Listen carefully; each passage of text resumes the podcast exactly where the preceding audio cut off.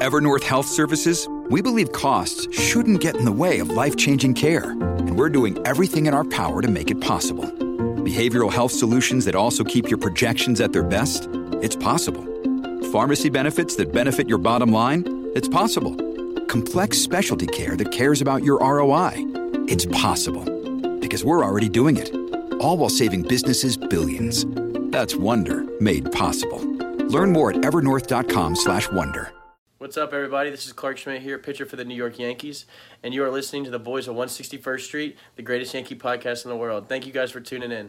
Swung on a high fly to deep right, getting toward the wall. That ball is gone. Joey jacks one to right field. A three-run home run to give the Yankees a lead. Who is he? He's pal Joey. A three-run blast, and the Yankees now take a 5-3 lead. Welcome to the Bronx, Joey Gallo. And I know he's got.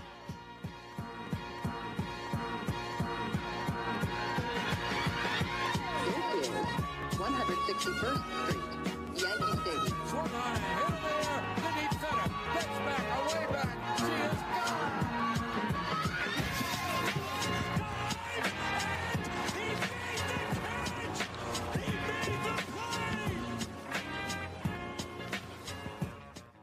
All right. Welcome back to the Boys of 161st Street, episode 153.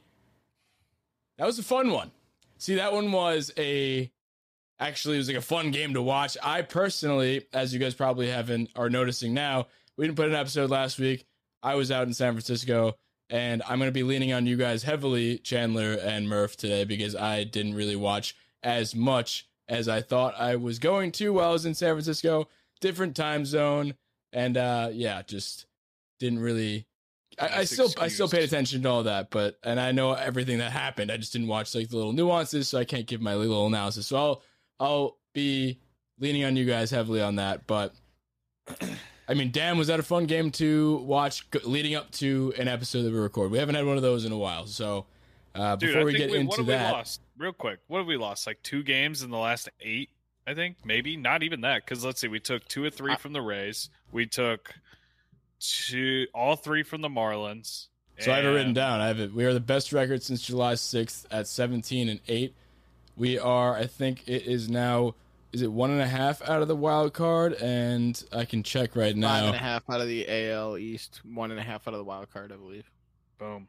Is Murphy's that got it. He was working all night. Yep, I five and listened a to the in the East, show on the way one home, and a so I half out of the wild card. Yeah, so I mean, things we are very. thir- thirteen and six since the All Star break. I believe. You know what sucks is that we started off 500 because right now we're playing so well that like I forget about the standings just day to day. I'm like, God, it's a good day. The Yankees are leading the East by like nine games, and then I look at it like, oh yeah, I forgot about the whole. Let's forget about everything up till the Ju- up until June. The season started July 6th. It's going to run. My boss at work is a diehard Dodgers fan, and today he told me he thinks it's going to be Dodgers Yankees in the World Series.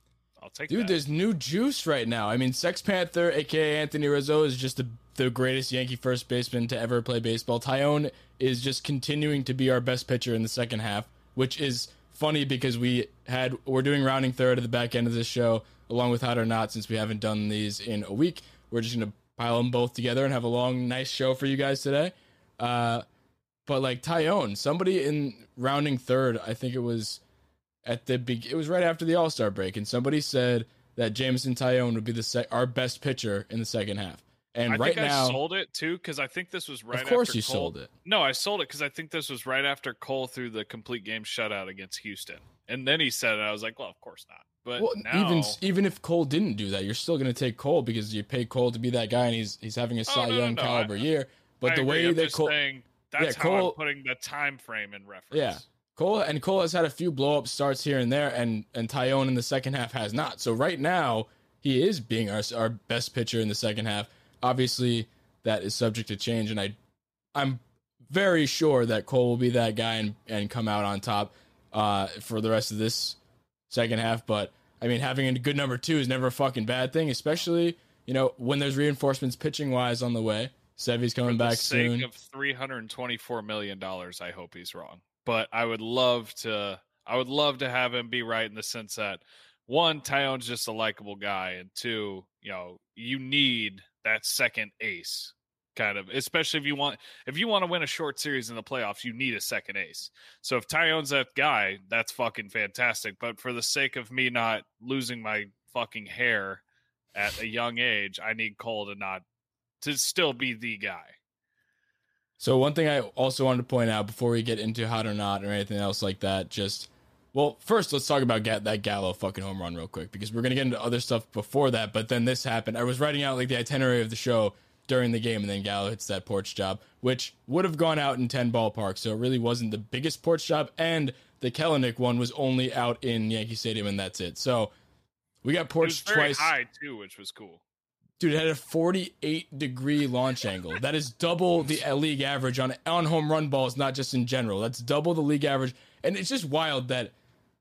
I mean, are you shocked that that's what happens when you have somebody who like, he didn't even hit it right? He got so under it, and it still got out, and that's the reason why we should have gotten lefty power for the longest time, and this is exactly the reason. And like you, see- you're seeing the evidence as to why this would work even if you don't get it exactly that. Like you, you're still going to get production out of those lefty bats and it's a little bit better than the older lefty bats that we had before in tyler wade and brett gardner. So dude that's just exactly what you want to see. And then you got rizzo too which we haven't talked to you guys in a week so i haven't even had a chance to to or any of us to talk about these two new signings. And it's just fucking awesome that gallo actually had that little coming out party today because before that he was two for 23 and obviously I wasn't worried, and I'm sure none of you were. And if you were, that's a little ridiculous. But you know, Rizzo made up for it. Like if you combine their averages, I don't know what it was, but let's just say it's like Rizzo was right Rizzo around said, like- 500. So yeah, Rizzo sent like 500. So it's like say they're combined for a 300 average with X amount of home runs. That doesn't seem as bad as just Boom. Gallo being that terrible. all Plus, in Gallo's all, hitting like 220 on the year anyway. Exactly. But I mean, all it's in all, that- that, it's not that's like a, he's supposed to be a contact. that's guy, a so. huge win for Cashman to add both of those. Like, and I was I was thinking about yesterday. You know, we all the whole expectation coming up to the deadline was the Yankees are going to get Story. Story's going to be moved. That's going to be the big one. This seems inevitable that sometime between Wednesday and Friday, Story was going to get moved, and then Rizzo was the consolation prize. I would flip it. Like at the time, I was like, "Oh shit, Sto- Rizzo." I don't know where that came from, but I'll take it. But looking back on it, I don't know what I was thinking. Like that is a fucking steal. Rizzo has been fantastic, and I, even even when we got him, like I was excited but confused. But I mean, there's no reason to be confused. That he provides an upgrade in every single facet of the game. I was more excited that we took him from the Red Sox than that we got him in general. At the well, time. yeah, because he was a perfect fit for the Red Sox. We were talking about that before, I think, on the show. Because the last show we had was the one where we where we announced that Gallo. Well, we didn't announce it, but we we announced it to our pod that Gallo and Rizzo had uh, joined the Yankees. But like that, that's exactly it, and that's why I kind of wanted to get Berrios as well. Sorry, excuse me with these city sounds behind me, but that's why I wanted to get Berrios as well because that would have been a blockage of, uh, like we, like I said, my friend who's a Red Sox fan, Matt, he was very upset about losing out on Rizzo, and I'm sure he's even more upset now that Rizzo's actually producing because he said he, we were going to ruin Rizzo, and then he said it's the consolation, like at, at least he wants to go out and get Berrios, and that's why I wanted to get that because it would have been a block, and evidently it would have been a block because the Blue Jays got him too. Not that I really wanted Berrios that bad, and uh, we'll get into the alternative we got, that we got. a. I was gonna say we got a better version of. yeah, we got than Andrew Heaney, so and we'll talk about him later on the he show. set a record in his first start. We'll talk about him later on the show. He has a place in this show today, Yes, but uh, he is a record-setting starting pitcher. yeah. Does anybody call him Doheny? No. I- No. why would you? Why would you call him Like that? if he was good, I feel like, like I don't know if he was a magician or something. I don't know. Oh, Doheny. I Doheny. Like, isn't Oh, that- I well, wait from, like, till. Do you and not know his something. record yet?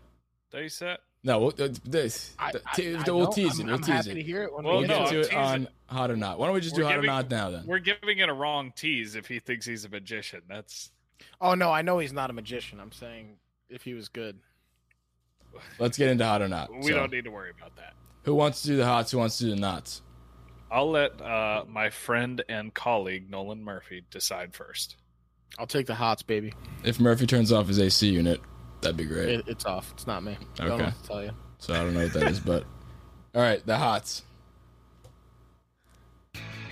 All right, leading off for the hots, Anthony Rizzo with six games, and I, I don't include tonight, but he's batting 400 coming into that, three home runs, 1.369 OPS, and 255 WRC plus, and a new nickname, the Sex Panther.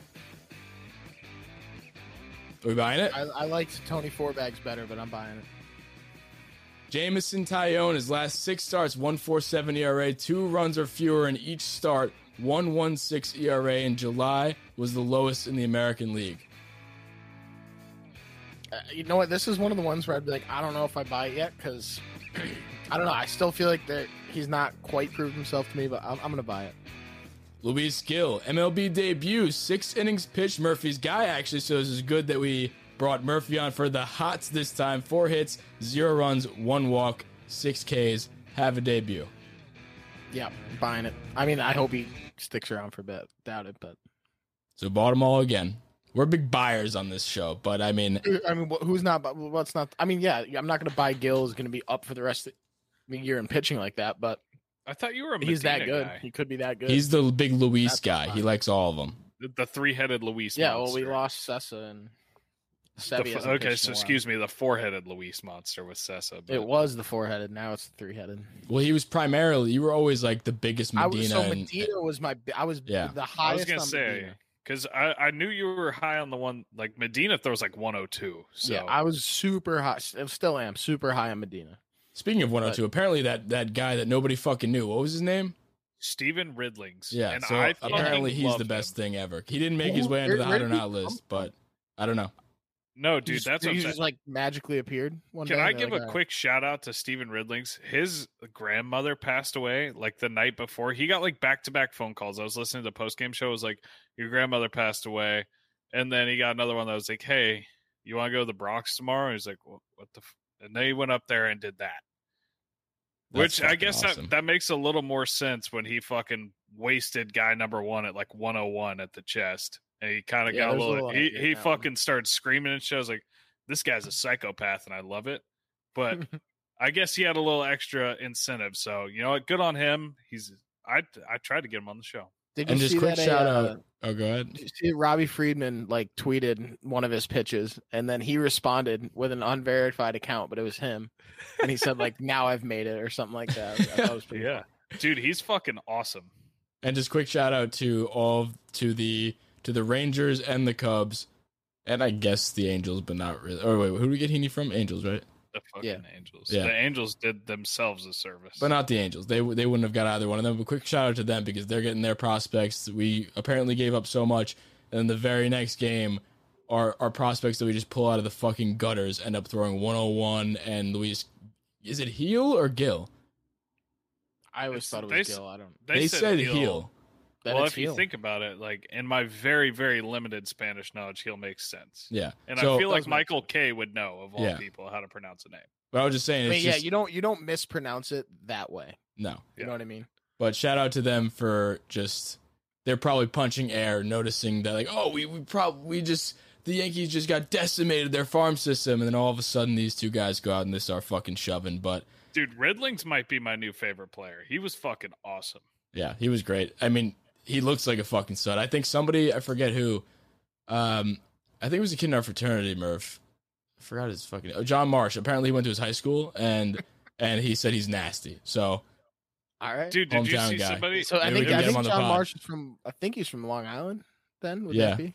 It was either Ridings or uh, Gil or Heel, whatever. But one of them came in. I think it was Ridings. He threw street, uh, three straight balls, and then he threw nine straight swing and misses.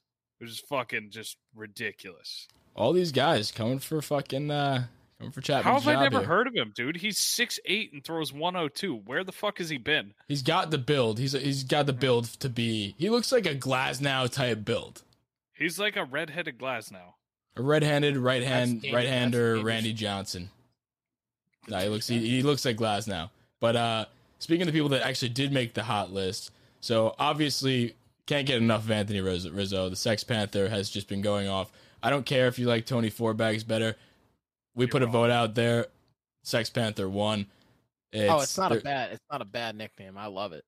Shirts have been printed. If you want to get your hands on a Sex Panther shirt, the link is in the bio and the Instagram. Uh, go check those out. I'm gonna get a, one for myself. I also am rocking right now the Greg Allen fan club shirt. R.I.P. to him. Apparently, we are going to talk about that in a little bit, but he's got sent down for no fucking reason. But back to the hot list. So Rizzo is just, it's just so amazing to see these You know guys, these lefties with the me? he just has such a pure swing from the left side, and it's just so nice. And the thing that you know, I I guess a lot of people are still going to talk about it, but the thing that is not being talked about as much because his offense has been so great, that pick he makes today to save that Odor uh, throw that was just it wasn't a horrible throw, but it was a it was a tough scoop in the ninth inning. That is a huge, huge play because if that guy gets on, then it's bases loaded, and Chapman, you know, is going to shit his pants even more than he already did that time. So just the defense is something that we knew we were going to get coming in, but just awesome to actually see it in action because we kind of really haven't had a truly good defensive first baseman. I don't know, Voit isn't a bad one by any means, but he's not a great like gold glove or platinum glove defender. And we've always had DJ who has been out of position and, you know, props to him for going out of position. But when you match him up against other other actual first basemen, I'm sure he's not the best defensively. I haven't looked at it specifically, but like there is no denying Anthony Rizzo is better than all of them, and he's clearly been better than everybody in the league at some points when he gets a platinum glove. So it's just it's just awesome. It's such So a great thing. Two sided thing here. Two points to make. One, that scoop of Odor. We need the, as a podcast and as a Yankee fan base, you need to give fucking Rougned Odor a round of applause. He had never played a game at third in his career, and he's getting better every fucking game. He looks he looks good at third base now. Like at first, He's you could what he has to do to stay exactly. You could tell that he had never played his first game, and after three or four games, you're like, "Oh shit, okay, he's picking it up well." Ruben Odor is a team player, and he's doing a damn good job at third base. So, round of applause to him. Point number two. Um, point number two. Rizzo. I don't care about the hits. I don't care about the home runs. He brings a level to this offense that we haven't seen in so fucking long. He puts together solid at bats. I feel like every single Rizzo at bat is 3 2 and he's fouling off pitches. Like yesterday, he had like a 14, 15, 16 pitch at bat and he drew a walk. He hit like nine foul home runs. And the rest of the Yankee team, if by somehow by the grace of God they got 15 pitches in and hit that many foul at bats, they're whiffing at the next one trying to hit at 480. Rizzo took the next borderline strike and just took his base. He was happy to do it. Murphy, go ahead. Our no, I'm I'm going right off what you said because part of our problem has been that the hitters that we have in our lineup that take the best at bats aren't necessarily historically our best hitters. It's like I think of Gardner, I think of Hicks, and they're Yeah. not necessarily the best hitters in the lineup. So to have a guy that can do both is really interesting and really cool to have. And we haven't had it in a little while. So you're absolutely right. Dude, he's just awesome. And I, I get this was one of the rounding thirds, but it fits the conversation right now. Of the two, who would you who would you prefer right now from the rest of the way? Rizzo, Gallo, Gallo now is making it a little more of a conversation because before, obviously, with recency bias being a prisoner of the moment, you see what Rizzo's been doing before this Gallo game. But like, if you had to pick one for the rest of the way, who would you guys take? Well, okay, so that's a tough. That's tough for one reason. Before I give you my straight answers, because coming into the deadline, first base wasn't an area of need. Outfield was an area of need. So if we goes back to the deadline and I had to pick one, I would have chosen Gallo. After seeing their production and what they've brought to the team so far, I'd choose Rizzo. But Gallo is not like a huge step down. Just because he's not like Rizzo's going to come back down to earth. He's putting out otherworldly numbers right now. He's going to come back to earth. And we have Luke Voit, who is a pretty damn good first baseman. You know what? I'm talking myself more into Gallo. I think Rizzo's recent results kind of, yeah, obviously anybody who's watched the game is going to pick Rizzo right now. But for the long haul, I think Gallo giving you that lefty back, giving you an outfielder when fucking you have Gardner Allen. I love Greg Allen, but when you have Gardner Allen and Tyler Wade in an outfield in the same game, obviously you need an outfielder. I think Gallo was the better fit as far as need goes, as far as left handed back goes, as far as everything really goes for this team. Gallo was the much better fit, but based on recent bi- recency bias, obviously I would choose Rizzo. But you know, all Yeah, in I all, agree. I think pre deadline, I go Gallo. I think Rizzo seems like the easy answer right now, but I think if you ask the same question in a week or two weeks, we could very easily flip flop those two. Like, it's what have you done for me lately? And right now, since the trades, it's been Rizzo, like all Rizzo, which is great. So Like you said, my next he- question would be this is also a rounding third, so shout out to the person who sent this to us on Instagram on the swipe up, but it also fits the bill. Um, who would you take for the rest of the season to have more home runs on the Yankees, Gallo or Rizzo? Gallo. I don't know how how you answered that so quickly. I, I think it's a lot closer than you think because No, I I know it's close, but I'm just saying, like, I think Gallo getting number one out of the way for him was a big thing because you can tell he was a little nervous because, like, he is a Yankees fan through and through. Like, that is what he wanted to do. He's wanted to be a Yankee his whole fucking life.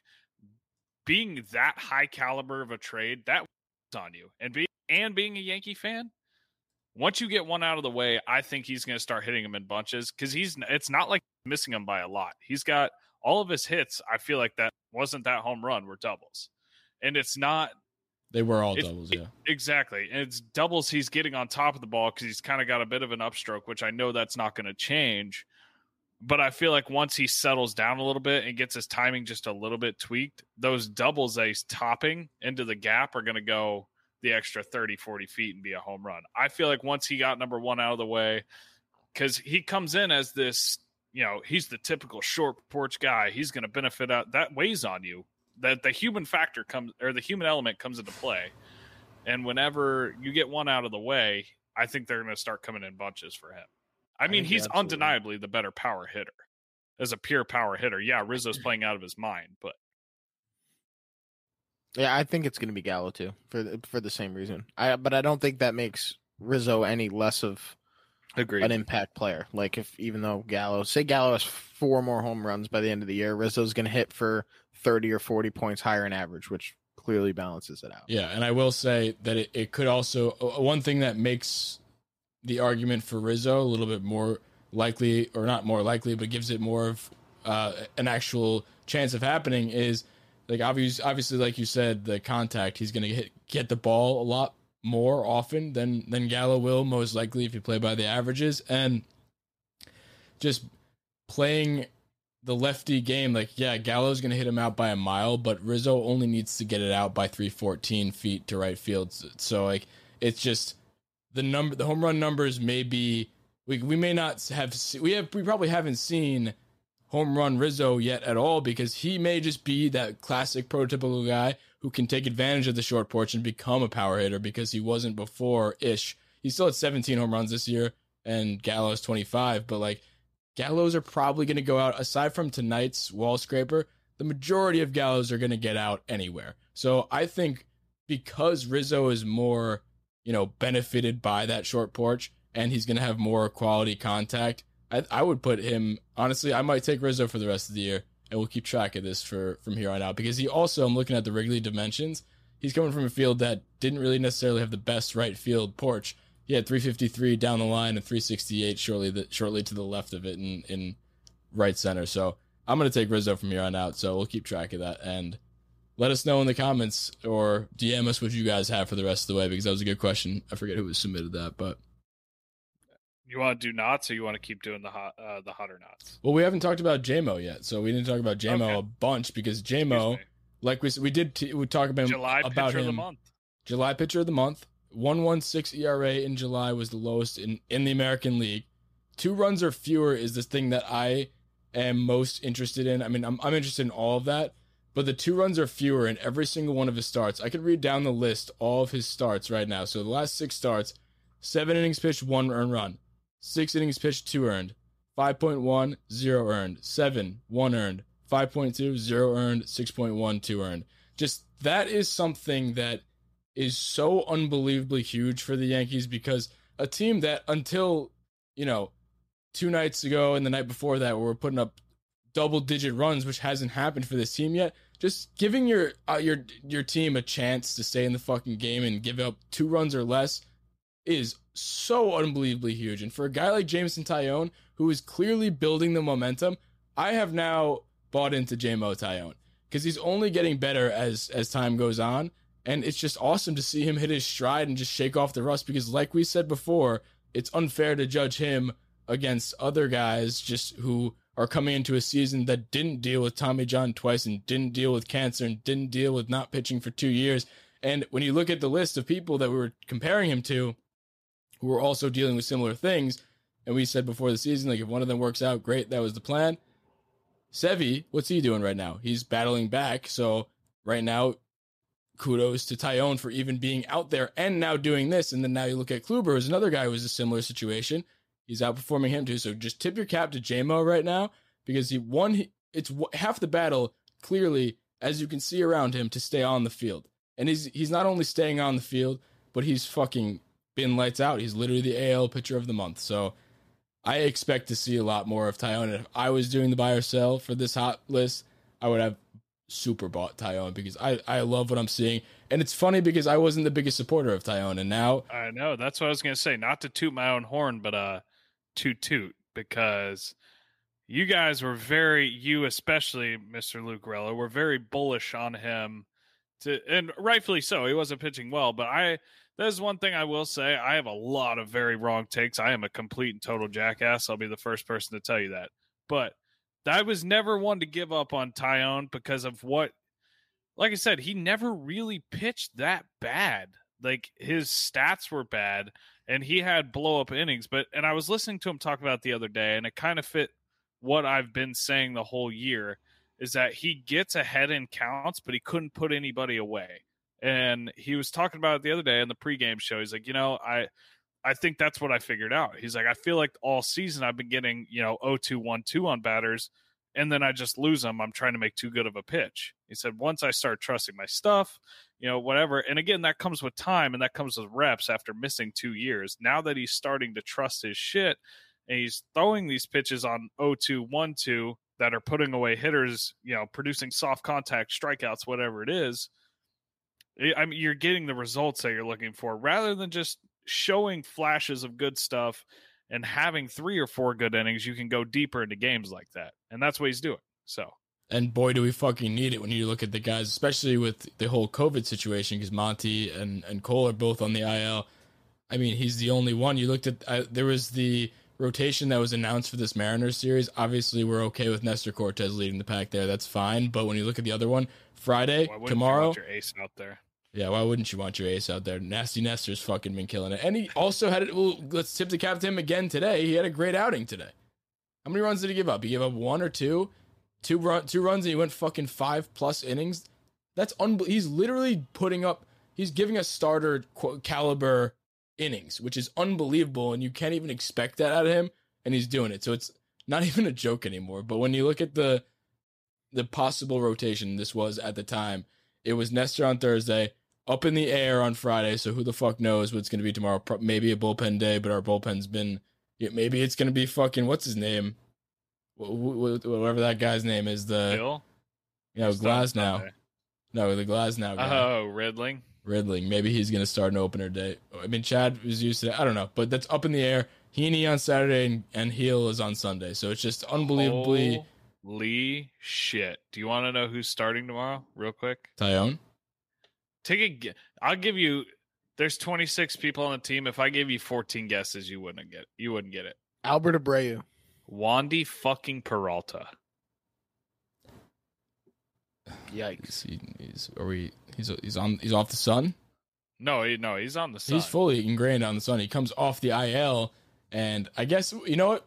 This is perfect because, like we said, we're we're giving people chances to come off the sun, obviously. So Let's see it, Wandy. Are you staying on the sun or are you coming off the sun? Because I right now, say- What, yeah, what gets him off the sun tomorrow? Like, yeah, let's put they, give me a give me just a just a just A an stat innings line? and runs. stat Perfect line. game. Innings and runs stat line. he, No, he's got to he's get got to go. the- to get off the sun in a game. You you're gonna have to give me. He's a reliever, so you have to give me three scoreless with like six Ks.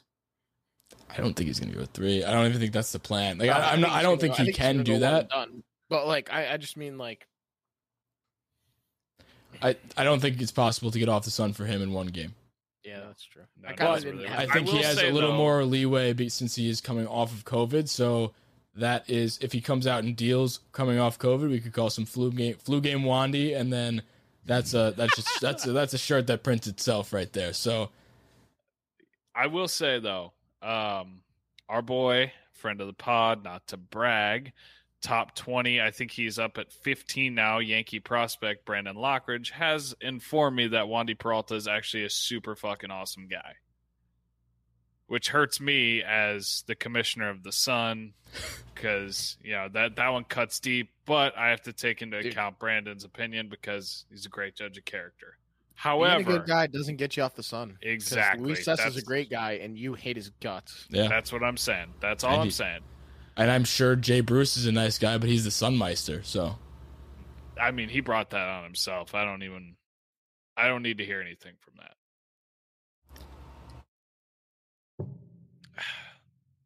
What's next?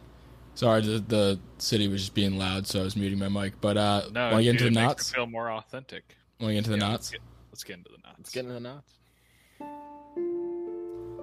Starting off the not list will be Andrew Heaney, four innings pitched, six hits, four earned runs, four home runs, breaking the Yankee record for most home runs allowed in a debut. yeah, I'm buying that. Albert Abreu, uh, this month, 4.2 innings pitched, 13.5 ERA, uh, 12.59 FIP, seven runs, three homers allowed. Buying that. And I, I here's the thing. I also wanted to put Gallo on this list because not for like purposes of like, oh, I would buy this as well, but like just to bring to light. This is before tonight that I was writing this list that he was two for twenty three with two doubles before tonight. Obviously, he would not be on the not list. He was a borderline hot, a hot candidate, but we had three guys who just are have been playing un, un, under, just unbelievably. So, just shout out Gallo for not making the not list and potentially never making the not list. I, I never want to see his name on the on the not list, but I have a feeling like the, his style of play will probably come around the not list here and here and again, just like kind of p- people like Stanton and other streaky players. I don't know if he's a streaky player, but based on his like career pretty batting average, consistent at like the 220 range, which you know isn't great, but he's also getting on base like four, like at 400. So yeah. you can do whatever you want. But Andrew Heaney, man, No, Hey. no, no! Get the fuck out of here! What? What is that? What? Four home runs in four innings? I mean Like, that's come, just come on, man. not hardware that you want to have. Um, to the Orioles. Like if you did that to the Red Sox or the Astros, like if you gave up bombs to Bregman, Correa, Altuve, and then Correa again, that's one thing. But you gave it. you- Okay, I think the only one that was like legitimate. Yeah, I think he gave up one to Cedric Mullins, who's pretty fucking good. Like, other than that, like, come on, buddy. It's Yeah. not like he had a dominant stat line in LA either. He came over here with almost a six ERA. He wasn't even a metrics guy like Clay Holmes. We shit on Clay Holmes, but his advanced metrics were actually really good, and he's showing it here. Andrew Heaney had zero. He didn't have the advanced metrics. He didn't have the regular metrics, and then he comes out and gets shelled. No big fucking surprise. So when we signed Heaney, I remember saying in the chat like that's that's a, that's a good move. Like I wasn't upset about it like you guys were, only because, and I'm still not like super upset about it because we gave up nothing for him. It's more pitching depth, and that's all it was. It's not a show-stopping move, and you guys have to realize that. You know, my my main reason for saying like okay, good move in the chat in that moment was because we just got Rizzo and we just got Gallo. Like these moves, the pitching move was probably not going to be Berrios, even if the, the Blue Jays didn't do that and give up a bunch. And keep in mind, they gave up Austin Martin and uh, somebody else. They gave up a fucking lot for Berrios, who isn't even somebody that we even on this podcast and in baseball. I know he's having a decent year this year, but he's been very average for the past couple years. So I don't want to give up names like that on our side of things. Like we'd probably have to give up like Gil, Gil. and and yeah, Medina or people like that in in a package for that. So, and do you really want to do that? No. So this move to me, I wasn't as upset about it, and I'm still not upset about it. Like I said, because it's pitching depth. It's a guy. It's a body who's gonna eat innings when uh, evidently injuries happen that we have had. We are, we're prone to those, but also COVID rearing its ugly head, and guys like Cole and Monty going on the COVID IL, and Wandy was on it as well. Loaisiga was on it. That's not even talking about the people that got injured. So Kluber, Sevi working their way back. So it definitely does not hurt, especially at the low cost. But with that being said, the record is not a good one to own. But but I just I'm still not upset about him being here because like I said, I am. with with the next couple of days with the pitching matchups, he's slated in there, and that is also with a day tomorrow being headlined with Wandy Peralta. That was labeled up I, in the air. I So would rather I would rather give I'd rather give Devi a start over him. I'd rather there's so many other people. I'd rather give any of the 40 man prospect guys a start. Or, Medina, like I would rather give Medina a start over him. Medina can't Medina's- like can't throw a strike though. I don't I don't want Medina to spoil. If Medina comes up for one game in like this kind of situation and gets shelled, I'm gonna be really upset. Dude, Gil did. I was actually very Gil's surprised. a that- little more ready than Medina. I'm very surprised they went with Gil though, and I actually Oh, I go too. check it out. Not to brag on myself again, but Bronx Pinstripes article about Mister Luis Gil. I was very surprised they brought him up because you know a lot of people talk about him being undeveloped, especially his secondary pitches, but he was really fucking good. Like, and I know it was the Orioles, and I know they're not very, they have 37 wins, so you're basically playing a little league team. But he looked really, really good. He looked polished. He was hitting his spots. That's the thing that kind of stuck out with Gil to me is that he was dotting 99. He was locating 99 up. He was trusting it. I think if you could get something like that in a team, I don't even know if you can get one start out of that out of a guy on your 40 man that's a pitching prospect. That's a huge confidence booster for him going forward, and that gives you a better chance. There's no film on him. There's no tape on him. Henny, Heaney, whatever you want to say, there people know what they're getting. You're, he's not fooling anybody. If you if you bring up Medina, you at least have the surprise factor. Which take that aside from his electric stuff, I don't think one starts enough to ruin his career either. If he came up and got shelled, it'd be like, okay, shit. Well, the Yankees' top prospect came up and he didn't do so well. He's not ready yet. He goes back down for a year and he does does this thing and he comes back up in 2022 or 2023 and he does fine. And this is something that obviously is a short term problem dealing with uh, a filler like that and having a Wandy Peralta start. And I'm just very happy that at least we have the offense to to stay in games. Because if we were talking about this team with these starters slated a month ago, these are all losses. Even though we're playing relatively easier schedule, aside from the Mariners, but like even against Baltimore, I, I don't know that we can win that game with these starters and the offense that was putting up no no runs at all. Like all it takes is one run to lose a game. So that I'm at least happy about that it's a short term problem. One thing that I did notice on Twitter, uh, Batista, the sweet guy, uh, put up this tweet. He said 2019 all season, year of the next man up. 54 total players were used, 30 players on 39 IL stints. This year, in 2021, with 56 games remaining, 55 players compared to the 54 total players are used. So more players are used so far. 27 players on 37 IL stints. So just about the same uh, as the next man up year. So with nearly two months left, we could break the record of 67 players used by a single team. So that is something that I want to bring up. And obviously, you know, that isn't that is an excuse. That I, I don't say it's not an excuse by the Yankees for having such a bad year, but it definitely is. But also the caveat that every other team is dealing with it, and the reason why that number is so close is because the COVID IL counts for that too. So that gonna say. so like the the bad luck that we had in 2019 still trumps that of this year. Although you know having COVID is also bad luck, but I'm I'm saying in terms of just like random injuries, like that was wild. This is at, this is double counting. I think every injury we've had, we've also had one on the COVID side of things. So I think they're about split. So I would just cut those numbers in half. So it's not as not nearly as bad as the 2019 next man up, but like that's why we're seeing guys like, you know, I keep forgetting Glasnow's name. I'm just gonna keep calling him Glasnow, but that's why we're seeing Oh. guys like him pitch. Ridling. His name's Ridlings or Ridlings or Heaney something. getting even being on this team. So I have one question before we move on Dude, from sh- this. Hold on, I have a gripe with you, real quick. Okay. You need to remember Stephen Ridling's name, Ridling's name. I'll never forget I'm gonna be Ridling's honest. name. I did not know it either. I would have loved to like been the guy that was like, "Hey, yeah, it's Ridlings." Every Dude. time you were like, "I don't remember his name," I was thinking, I was like, "I don't know his name." Either. No, I, I, I, after I watched that inning, I'll never forget his name. If he doesn't ever pitch another inning, I'll remember his name as the guy that came in throwing 102. That's gonna be a trivia question someday. Yeah. And we're gonna fuck. Can we do that again? Me and Murphy were skull fucking. I've been on vacation. Damin's on a fucking I don't know what he's doing. He's on like Yeah, I a don't- road trip in Montana. Sorry if you're from Montana, but I don't know why you're out there, Damon. But and I was in California moved to just checking out the ballparks. I mean, also small gripe with you, Murphy. Before we move on to more Yankees talk, I went out to to see the San Francisco ballpark. Obviously, McCovey Cove, all that. That was a that was the best ballpark I've been to.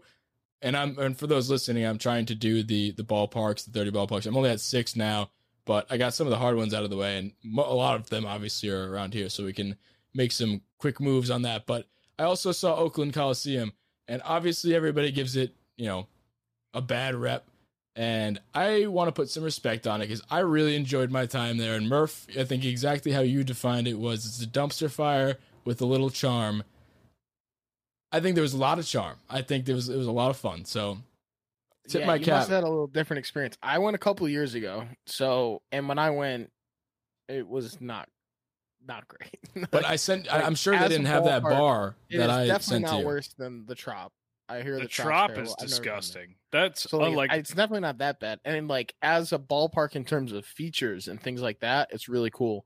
But it was like crumbling when I went there. So they must have done some Yeah. renovations or something. It looks I'm a little bit better. unbiased. I, like, and this isn't because I don't like the Rays. As somebody who grew up in Florida and not having a team, the closest team to me was, I guess, the Braves, but I don't really give a fuck about the Braves. So the closest, next closest team to me was Tampa. So I went to a decent amount of games at the Trop growing up. The Trop is an absolute shithole. Like that is just totally unbiased. Not because I'm a Yankees fan. Whoever designed the Trop needs to face life in prison. It's terrible. There was a ball stuck in the He's fucking catwalk. Thank you. There's a ball stuck in the fucking catwalk. The my only good memory from the Trop was the first time I ever went. I got some really mediocre Outback cheese fries from a like stand. That's my only good memory from the Trop. Your So- good memory was mediocre fries. Yes. Awesome. So I've been to. Speaking of Florida stadiums, I went to the Miami Stadium earlier this like a month ago. That stadium, I wouldn't say it sucked. It wasn't like dirty or anything like like you're mentioning for the Trop or anything like that. And they don't have a catwalk, so that's fun. But just boring. It, like it was very nothing really going on. It was the dome was up, so that's also not fun. Uh, but you have to do that in Florida because the weather can change at any time. But I, I'm going to put some respect on Oakland, and I had a great time there. So, and they also like their team. That was the biggest thing too. Like when I was in Miami, that nobody was fucking there.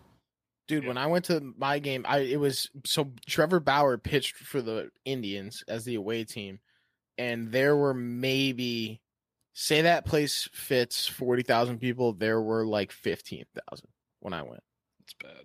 and Bauer was pitching. Dude, Like- I had uh, I have friends that live in Tampa, and when they were in the ALDS or a, yeah, the AL no the ALCS last year against the Astros, um, they said they were sending me videos and shit of in the Trop playoffs. They got forty dollars seats on like the third baseline, and there was. If you didn't tell me how many people it held, I would have guessed there was 580 people at that game for a playoff game. All I right. don't So do you want to talk about uh, what's next? Greg Allen. So Greg Allen got sent down. what the what fuck's the the, deal with that? I have a gripe It's with that. I still don't have the uh, gripe button pulled up, but I just have a fucking gripe with that. Like, what the fuck is the point? It's just so you can justify putting Brett Gardner out there because Brian Cashman said it. I think Brett uh, Brian Cashman has said more times in the last week than he has in his t- entire career that Brett Gardner is our center fielder going forward. That's the only reason that Greg Allen got sent out. I was like, haha, you guys think that you know more than me? Fuck you. We're gonna ruin this guy's life, cut his paycheck by ninety five percent, and send him to Scranton. Take that. Now who's your center fielder, bitch? Like, no, stupid, dumb, terrible.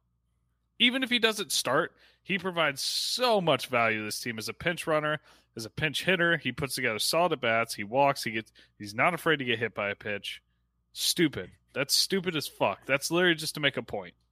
He's not So- afraid to get hit by a pitch. I love that. He has five hit by pitches. He had No, like five know, hit by pitches in six As games. if he has, if that, if it, as if that's like any sort of a skill. Maybe he's just bad at getting out of the That way. is a skill. On it, he's not afraid to be a team guy. A lot of other people, if they have a curveball coming at their fucking hip, they're gonna jump out of the way and strike out on three pitches.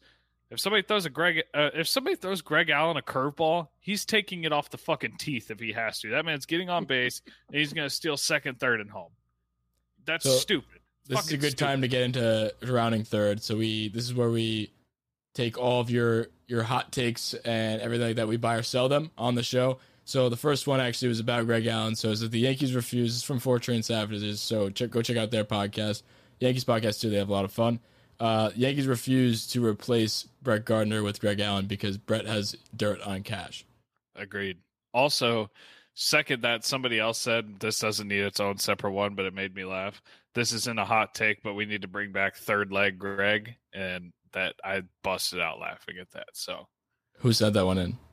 shout out to you, Jay Hessian. And speaking of, yes, third leg Greg needs to come back up, and and SKLOV twenty Put eight that on said Greg shirt. Allen does not get sent back up for the rest of the year. Now I'm gonna sell that one. He doesn't strictly get because of injuries. Yeah, He's saying he doesn't get pulled back up. He's saying he won't. If he doesn't get pulled back up, Greg Allen should sue the New York Yankees because that is total bullshit. I just don't see why. I, I get termination. wrongful termination. I just don't get it. Like he brings more tools to the table than Brett Gardner does. I don't. I'm not even talking about that getting hit by than Tyler pitches. Wade. Yeah, dude. I, I mean, I, I personally think that's why I'm going to sell this because those tools will be a thing, you know, come playoff time when we do make the playoffs. Because I really do think we are going to at this point. We're playing good baseball, and this series against Seattle is very, very big. W- w- Is it just? It's two more games against Seattle, so Three. Three, We got a four. It's yeah, four we game a four set. game. four game set. So I mean, it just oh, it's it's very big, and then that leads into the Kansas City series, and then the Field of Dreams against the White Sox, and then following that, two more games against the White Sox. But like I I got high hopes right now. If we're gonna put a panic meter to it, I think I think we're we're in a good spot. I think it was um Paul was Paul O'Neill was saying. You know, five and a half games is where you where you circle a striking distance to really to really go for something, go for a division. We're right there with that as we saw, that can change real quick. That can change by a, a three game skid. You know, Boston's been playing bad right now. The Rays have been playing pretty good. Like it's just a lot can change right. to another hot or not though that I want to bring up that I saw on there is that we're gonna from Keeney, Keeney FFA whatever we're gonna go take over the AL East and go to the World Series. So sorry to interrupt you, but that, it was too good of a too good of a spot not to. I'd be Good remiss. segue. I'm gonna. I mean, here's the thing. I'm gonna sell it because the World Series is is a lot to ask for, but you know, if if a lot of things go right, if Sevy comes back, if Kluber comes back, they pitch well. If Heaney never sees the light of day, I'm kidding. If he if he does something like, if a lot of these guys come back and the offense stays as good as this, you know, Voit's coming back. We're gonna fit him in there somehow. If Stanton can play left field, if all of these things happen to make that monster lineup, that would be DJ. Rizzo has been in the two hole, and I love him there. DJ Rizzo, I think it was Judge Stanton, Gallo. I mean, then you go Voit, and then it's just like the list goes on. Gio, Gleyber, like that lineup is disgusting. And if you have that, that is a team that should have should and we said before this season that's a World Series favorite, and that's why we were getting those those that respect in terms of the Vegas odds for that. But like when you look at it now, and what they've been doing all season, no, I'm gonna say we can't make the World Series. Can we make the playoffs? Totally. When you make the playoffs, and I don't think there's a team that wants to face this Yankees team because they know like what these players can do. And when you know when you turn the page and go into October baseball, I don't really care how you've been doing all season. It doesn't matter. Like it's the hot team. So like I said, if everything goes right in terms of people coming back and people playing well that have been on the roster for the longest time and health stays okay and COVID doesn't do this thing anymore, we could it could definitely happen. I'm going to say no, but I'm telling you, I wouldn't I'm be- feeling. Yeah. Go ahead. I'm feeling more confident now than I have in a long time. I didn't quite realize how much I appreciated the, excuse me, the acquisitions of Rizzo and Gallo until probably today or yesterday. And watching them put together at bats, even if they're not getting on base, they're seeing seven, eight, nine pitches in at bat. Both of them are getting. I feel like Gallo doesn't take the bat off his shoulder till it's three two. I feel like because of the at bats they're putting, they're putting a lot of stress on the pitcher just in those two by themselves. You're knocking pitchers out of the game early. You're getting to bullpens. That's something you need in the postseason. You got to get rid of your starters, especially in these short series, and you got to work the bullpens and tire them out for later down the road. Theoretically, the bullpen's supposed to be the strong suit of this team. If you can get down to game five, six, seven, and you you're facing the bullpen that's depleted because you have a Rizzo, because you have a Gallo that's out there working every single at bat, that's a huge addition. Even if they're not getting the timely hits and they're not getting on base, as long as their working counts and not first pitch pop up, first pitch ground out, which we see a lot of on this team, they're providing tremendous, tremendous, tremendous value. So that's that's I think it's possible. I'm not gonna if I were to put money on it, I wouldn't put the Yankees as my favorite to win the East or even my favorite bet in the East. But I don't hate it. I think with like I said, this is the most confident I felt about it in a long time since opening day. uh, This is the most confident I felt about this roster. Murph, what do you The think? only reason that I would go against it is because of how bad they started. So, uh, can you refresh my memory with the actual question because I did escape for a second? to, to take a quick piss. Just basically how you're feeling right now in terms of our Winning the chances to win the AL East. And I mean, the the rounding third came to us and uh, they said we'll go on a run and and make the World Series. I don't know if that'll happen. Like I said, a lot has to go right. But like, what's your confidence meter right now to win the AL East and and your confidence heading into the playoffs if we do make it there? So I think that Chandler is absolutely right in saying that he's as confident now as he has been all year since opening day. I'm absolutely with that. I think that the deadline made a big difference because what regard even if we're playing as well now as we are without Rizzo, without Gallo, and without the deadline in general, I'm still like, okay, well we've seen how bad this roster is. We needed some changes if we're going to make a run at the division, if we're going to make a run at the World Series. I think we're in a much better spot with Rizzo and Gallo. Um, I think a lot has to do with how Sevy does when he comes back because we're desperately in need of a pitcher of his caliber if he pitches at his best. So I don't know if I'm buying a World Series at all yet, but I think the East is within striking distance at the very least. Anybody want to cry real quick? A Little No. tear up session? No, in a good way. in Okay, a good way.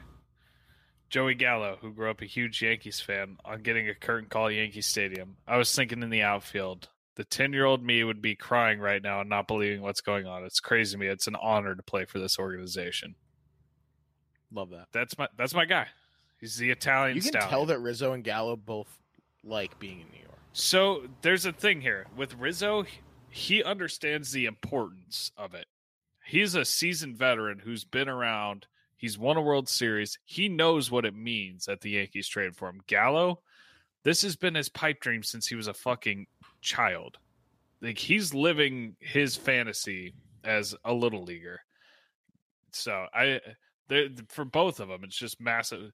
Rizzo on the professional side because he's just a world class guy in general. He's like, oh, holy shit, the Yankees gave up this for me. Like, I'm going to take, I was reading something about it too. Is like his first at bat in Miami, he stepped in the box, and there was an overwhelmingly large Yankees population there, and they went fucking crazy. He said, the article I was reading was like, he's took, you could see him, he took a step out and took a breath, like, okay, like, the, I, and he, it was like him coming to terms with the magnitude of the situation. Like, holy shit, I got traded to the Yankees to make a postseason run. Like, me being traded here is super important. And then Gallo, Gallo's just every one of us. You know, it's like if one of us had panned out and actually been good at baseball. That's what Gallo's living right now. Yeah, I just for me with Rizzo at the beginning at least, I just feel like his heart was in Chicago, which it should be. Like good, he he loved it there. He had his, he grew up there, playing baseball there, uh, eleven year career there, winning a World Series there, all that. Family's all there probably. He just didn't look like he looked like even with the gloves, the batting gloves, and the and the cleats, where they he was paying homage to the Cubs. I love that. Like I love all that. It just felt like like you said, I think Gallo wanted to be here a little more than Rizzo did, and his heart was kind of in Chicago still. I think that has since changed. I'm curious. Like, obviously, I want to extend Rizzo right the fuck now. Give him a blank check. Who cares? Because he's exactly what you want in a first baseman in every capacity, especially for a team like the Yankees, like we said before. Do you think he signs it though? Like, I, I have a feeling like he might want to go back to the Cubs. Like, I feel like he's his heart's I there. feel like him and his family is just living in like a Marriott in yeah, New York, and they're just like, yeah, we're we're not selling our house. We're going back. Like the Cubs could give me ten years, eleven million dollars, and I'm going back. like he said it, and I think Bryant said it the same. He's they were all like, "I'd rather go if the ship's going down, I want to go down with it." Like they just love Chicago so much, and I don't fucking blame them. I mean, I saw the way the fans treated him on the way out when he was leaving Chicago. Like that was just chills. Like that was crazy. So I went to Chicago just a couple of years ago and went to one game against the Padres on like an afternoon, whatever. I have never seen a fan base like a player more than the Chicago Cubs fan base loved Anthony Rizzo. No, that is He true. I went to a Everywhere. no, I went They, to a like- game, a Cardinals Cubs game in Wrigley, and it was the first time Rizzo ever pitched. They were losing sixteen to one. Not a fucking fan left the stadium. Not a single person. Every time Rizzo threw a strike, even if it was a called strike that was 62 down the middle, the place was on their feet going fucking crazy. Wrigley like- in Chicago absolutely loves Rizzo. That was, I'm telling you right now, I've been to a lot of pretty cool games in my life. That Cubs Cardinals game in the middle of August, which meant nothing, that was 16 to 1, was up there as my coolest moments. Because it was a packed house. That just shows you how much they love Rizzo and they love Bryant. They love that core, but Rizzo especially. He came in and threw, he was pitching, and they were all on their feet like it was a tie game in the World Series. The only player I've ever seen that was that beloved by fan base is Derek Jeter. That's the, there's the only one that like Agreed. in our in my lifetime that I've at least seen it like firsthand in terms of going to a game and seeing how much a single player is just universally adored by every single person in the stadium. I, I really don't think he's gonna resign. I I just There's no shot. I mean even That's when right. he We get when he we got- signed what I'm okay if he goes back to Chicago. If he goes somewhere else, I'm a little mad. yeah. That's I think I- what's gonna happen. I don't think Fine. he'll go somewhere else. If if it meant you know going somewhere like not going back to the Cubs, I think he'll sign back with us. But I just genuinely believe he's gonna he's gonna Do you stay. think we'll offer him a contract though? Did you see Yes. the thing the other day? They asked Cashman about it. He was like, "We'll have to see what the budget looks like. I know there's not a lot of wiggle room in our." Well, that's the thing. I don't think we're going right to be now. able to give him, nor should we give him a blank check. Like I don't. I mean, obviously, we shouldn't give him a blank check. And anytime I say a blank check outside of like Corey Seager, I'm totally joking. It's a 100 percent exaggeration, but Rizzo deserves to be paid. And I didn't even realize he's as young as he is. He's like what 31. Yeah, and when you look at the league for a and you, when you look at all the people on this team, like I know some of these contracts are already set in stone in terms of the bigger ones, but if you had to pick people on this team to build it around going forward for the next couple of years to make a, a championship run, I'm picking Rizzo probably one of the first people off that list uh, after Cole and after probably Judge, and that'd be it. I think I'd pick Rizzo Maybe. like right now. I'd probably take I'd probably take Rizzo over LeMahieu, but it- maybe it's close. But uh, regardless, he's top five off that list, so he should absolutely be paid and get a fucking big contract.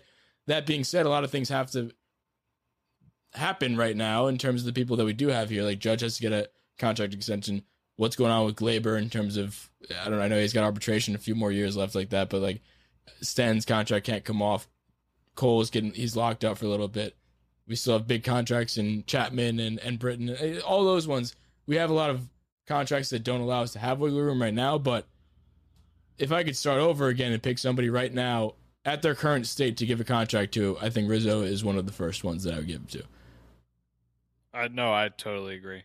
I and that blows my mind. He's a 31. I can't get over that. I legitimately, when we traded for him, I was like, "Oh, cool. We got a guy at the back end of his career. Like, he'll be a nice rental, and he's like a 35 year old first baseman. He's a big emotional guy." And then I looked deeper it looked deeper into it. I was like, "Holy shit! He's actually he's squarely in the middle, like middle I end think of he's his just prime. over the hill. Like he's, I think he's over the hill. Yeah, I don't think but, he's like- over the hill. I think he's at the back end of his prime. Right. That's. I mean, if you assume it's like He's on the I hill.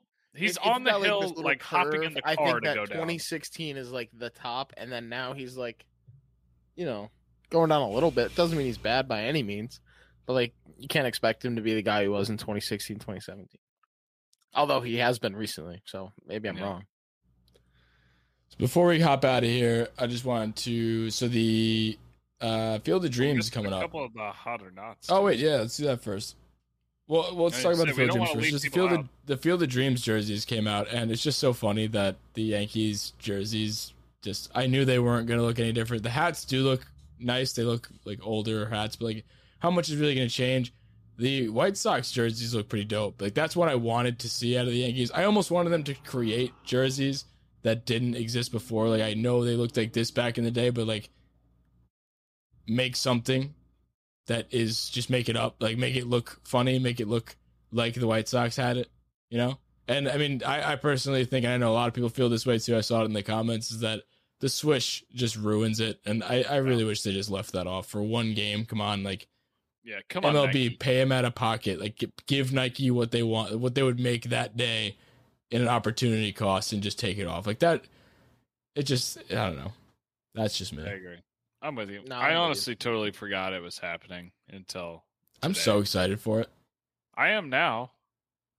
But I just So I thought it was the whole series. It's only one game. It's just the first game, yeah, so on the 12th. fuck- Wait, where are they going for the rest of it? There's a day off, and then I think they're go they're going back to the Chicago, That's silly. which is closer than New York. Are they So- doing like a series there? Is there another team playing there too? No, it's just us. It's the one game. So they're building that entire thing for one game.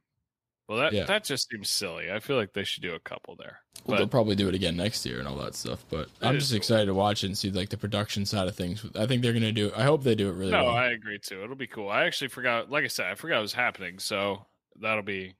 It's it's something new. I'm excited. Gotta watch the Field of Dreams right before it. Have to. Have to. If you build it, they'll come, Luke. So a couple more of these rounding thirds before we sign off here. Uh, Luis Allow me to Gil, lead. Oh, I was gonna say Luis you go, you Gil, or Luis Gil will have a better career than Luis Severino. I'll let Murphy take the reins on this one because he's the biggest Luis guy. So Let me. this is I'm a gonna real couple another tale. one. I'm gonna couple another another one with that. You can knock them both out because it's another Luis Gil one. Is that he's going to be the number two starter next season? I don't think he's going to be the number two starter next season. I think you're No. out on that. I think you're crazy out on that. I think you're I agree. absolutely wild for that. No. Um, as far as I think it depends more on Luis Severino than it does Luis Gil. Like if Luis Severino never really fully recovers from this injury, then absolutely Luis Gil or Gil has the opportunity to be the better of the two pitchers. But if Severino comes back and is ninety percent of what he was or better than he was, then I think Sevy's probably going to be the better pitcher. Yeah, I mean, like you said, if like let's say Sevy comes back and he doesn't, and he is not remotely close to what he was before, which was Cy Young caliber Sevy for two years. So basically, all he would have to do, Luis Gil, would be, and uh, not all he would have to do. That's a pretty big thing he would have to be. Even in the running for Cy Young is wild to do, but you only got to do it two times. So like. It is a lot, assuming of a Sevi's health, but I'm gonna I'm gonna go with Sevi because I I am weirdly confident that he's gonna come back and be a productive pitcher. I don't think he's gonna come Did back you and see the slider he threw What's the other day? Twenty six.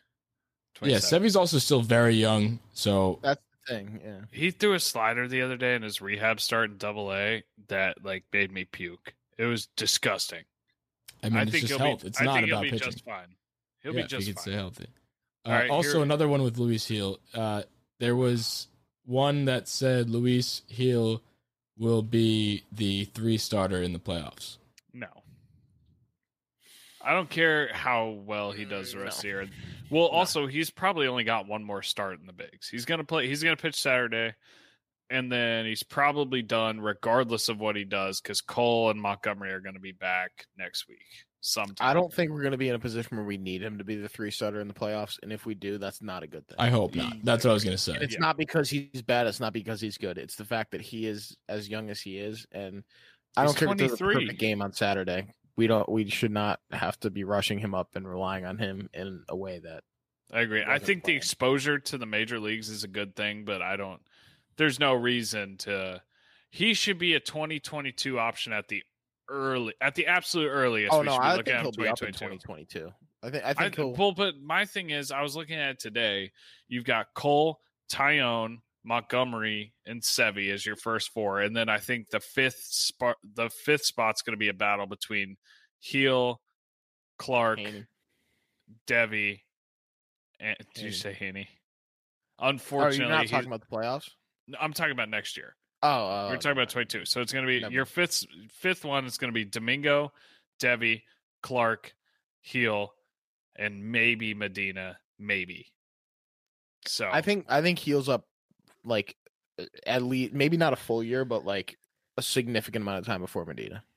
I see. I think he'll next year is going to get. I think he's going to be rotated in and out of the five hole. I think he'll get a decent amount of starts, but won't be in every a solidified rotation piece. See, the reason I'm worried about bringing him up this year is because like I don't want to see a Deivi situation where like he's up kinda, and then now Deivi like we were so high on Deivi la- the last two years, and then now we don't even really talk. About Well, did you read the article about him the other day from Keith Law? No. They were talking about how they fucked with his whole windup in the offseason, tried to make him like a sidearm pitcher. And they were talking about how they just completely ruined ruined his entire development. And that's why he's fucked up this year. Luke? Don't say sidewinder. Or did they make his development better? It's just a long process I don't know. to You change. tell me he's got an eight ERA this year.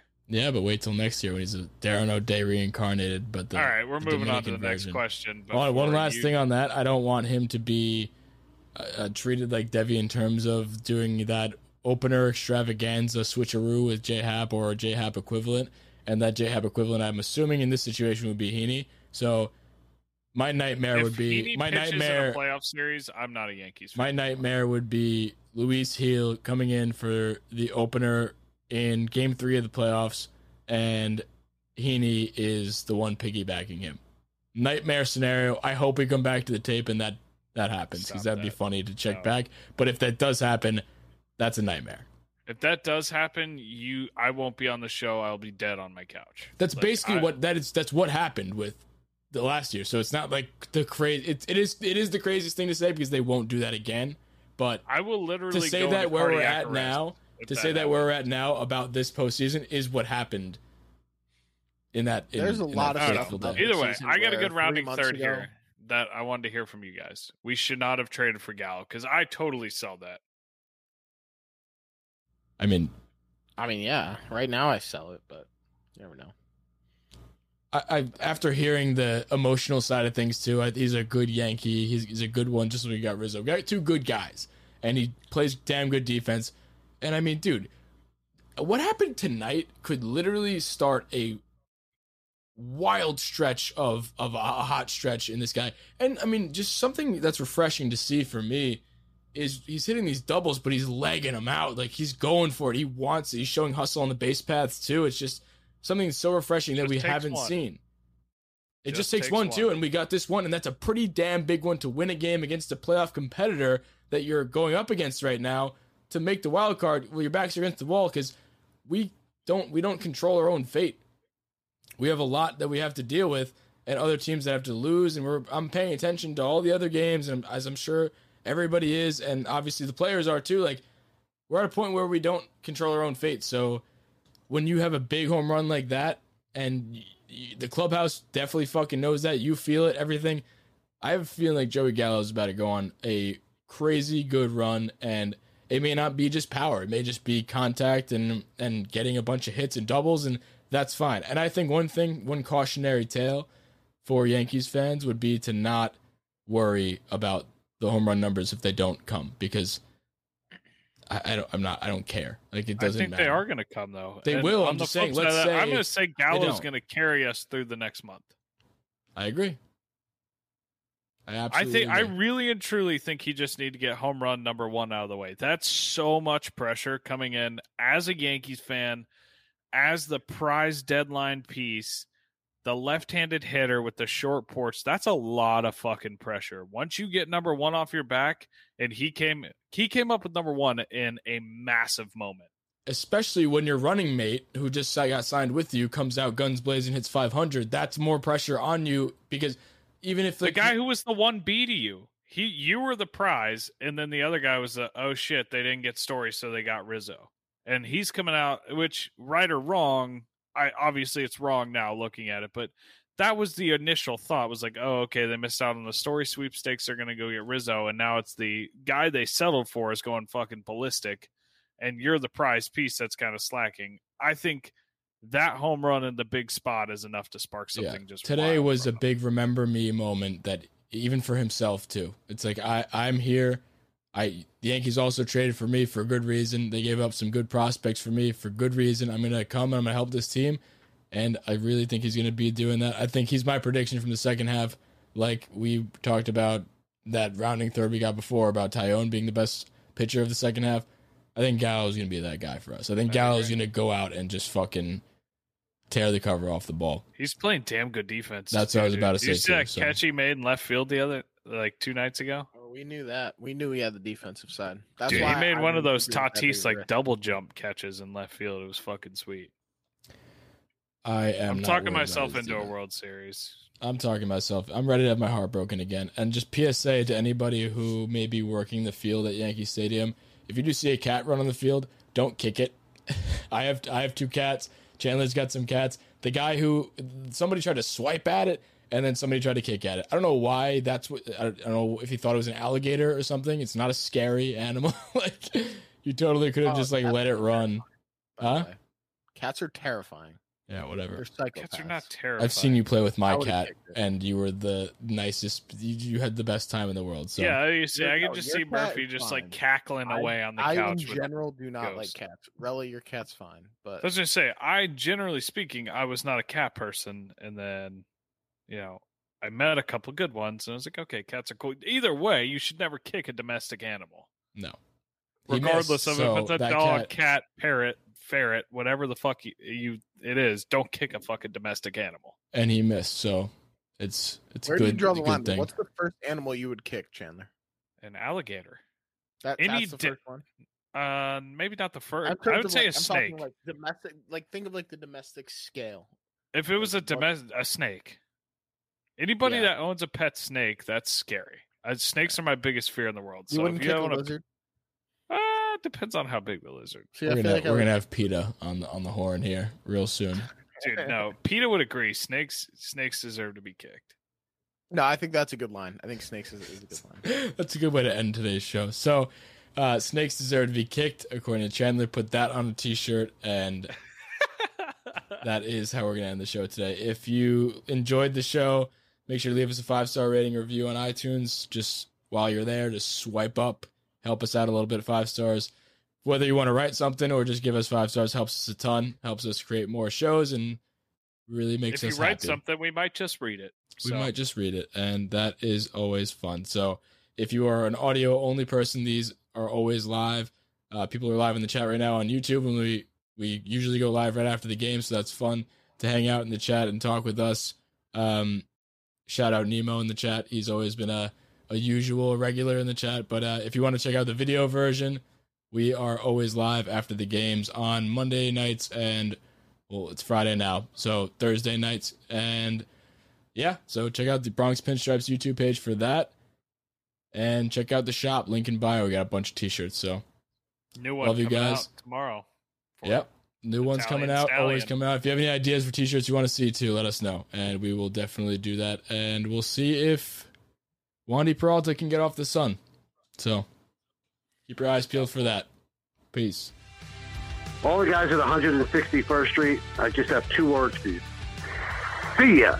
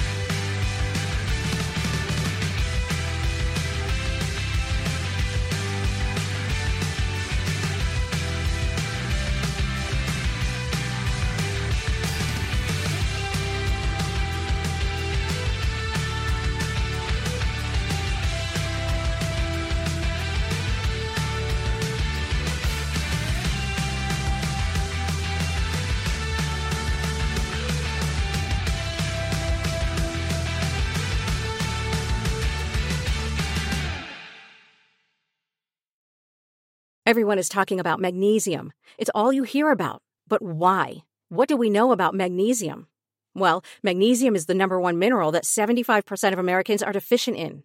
If you are a woman over 35, magnesium will help you rediscover balance, energy, and vitality. Magnesium supports more than 300 enzymatic reactions in your body, including those involved in hormonal balance. From functional medicine doctors to mental well being and female hormone experts, we all know that magnesium is the one mineral to improve all aspects of well being and health. But which one?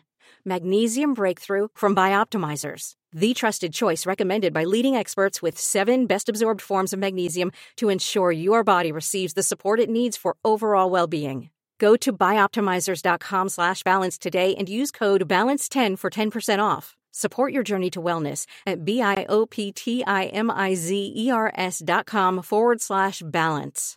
Magnesium Breakthrough from Bioptimizers, your foundation to optimal health and vitality.